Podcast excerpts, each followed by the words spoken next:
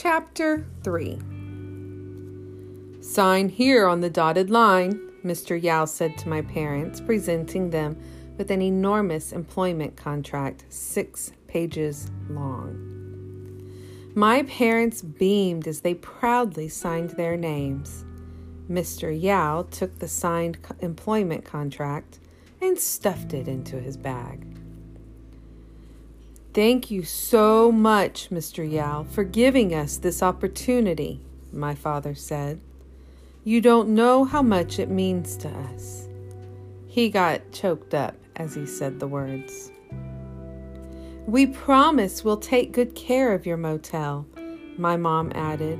We won't let you down. Mr. Yao nodded and held up the manager's keys to the motel.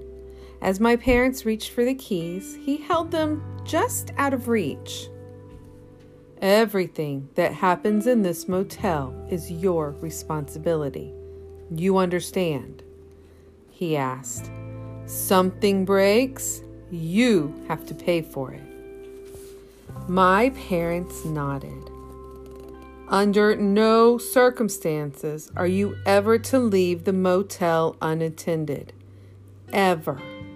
One of you must always stay behind. Again, my parents nodded eagerly, even though I was thinking, wait, what? I can't go out with both my parents at the same time? What about Disneyland? But it was a condition number three that made my jaw drop. Mr. Yao turned to me. You can't use the pool, kid, he said. Why not? I asked. If you use the pool, then all of the customers will want to use the pool. So? So think of all the water and towels they'll be wasting, he said. It's not good for the environment.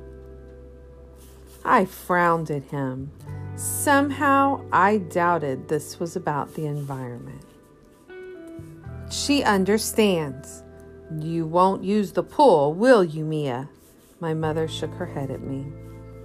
I glanced at my mom at the desperation in her eyes. okay, I said. Good. Mr. Yao grinned, satisfied.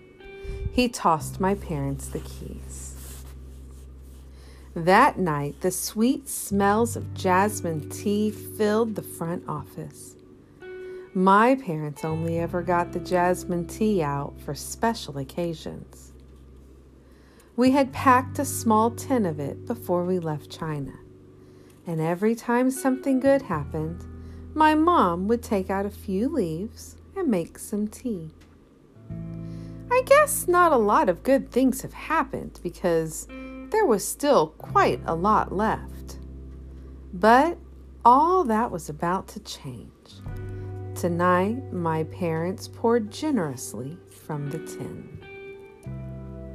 The calming aroma brought me back to my grandmother's house, all of us crowded around the table. At those big family dinners, my cousin Shen and I would always giggle and interrupt each other as we talked.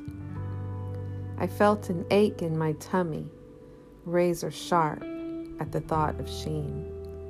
I still remember the day I left. I could see Shen's face pressed up against the glass by the security gate at the airport, blinking furiously, like he was trying hard not to cry. I was too. On the plane ride over, they gave us little packets of butter for our bread. Butter was very expensive in China, so I asked for extras and put them in my pocket. I saved them for Shen for months in the frizz, fridge until it finally sank in that we weren't going back. So I ate them. My mother's voice jerked me back to reality. Hey, Mia, look here. Look at me, she said, smiling. Huh?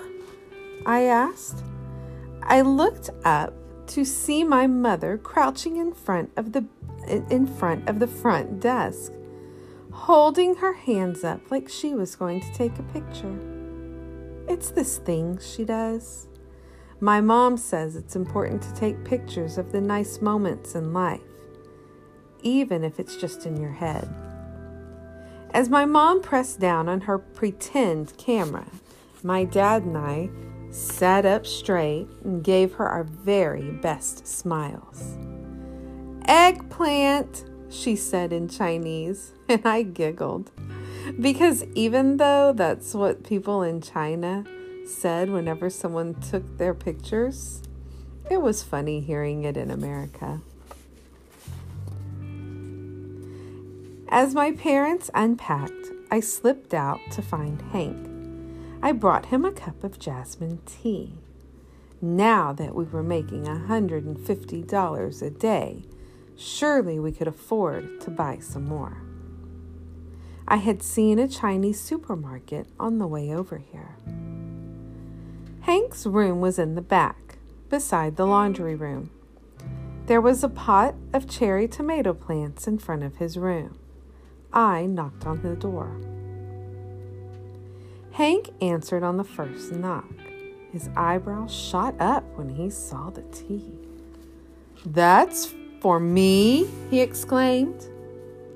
I smiled and I handed it to him. It's from China, I told him. Get out of here! The guy next door opened his door to see what was going on. He was a white guy, about the same age as Hank. He wore a Hawaiian shirt and had a small tattoo of a sailboat on his arm. The smell of popcorn drifted from his room. Billy Bob, Hank said, meet Mia. She's the new manager. And look, she brought me some tea from China. Good to meet you, Bill, Mia, Billy Bob said, extending a hand. I shook it. Pleasure's all mine, I said.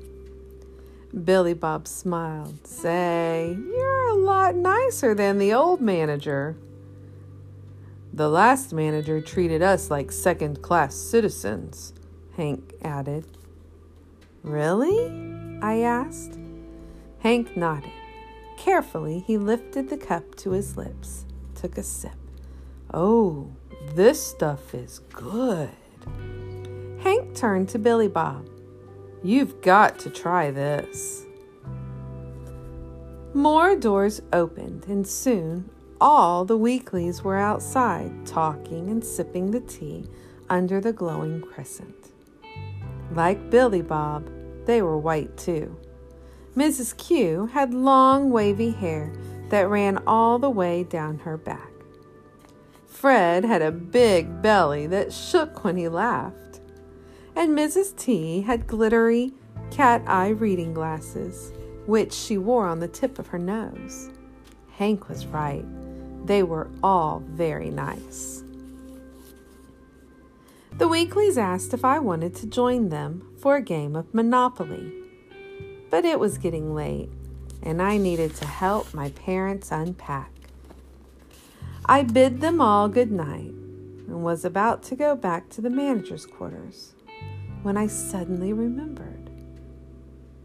Hey, Hank, what'd you mean by what you said earlier about Mr. Yao? I asked. That he was anything but all right? Hank's jaw locked. You'll find out. You'll soon find out, kid, Hank said. The man has coal for a heart.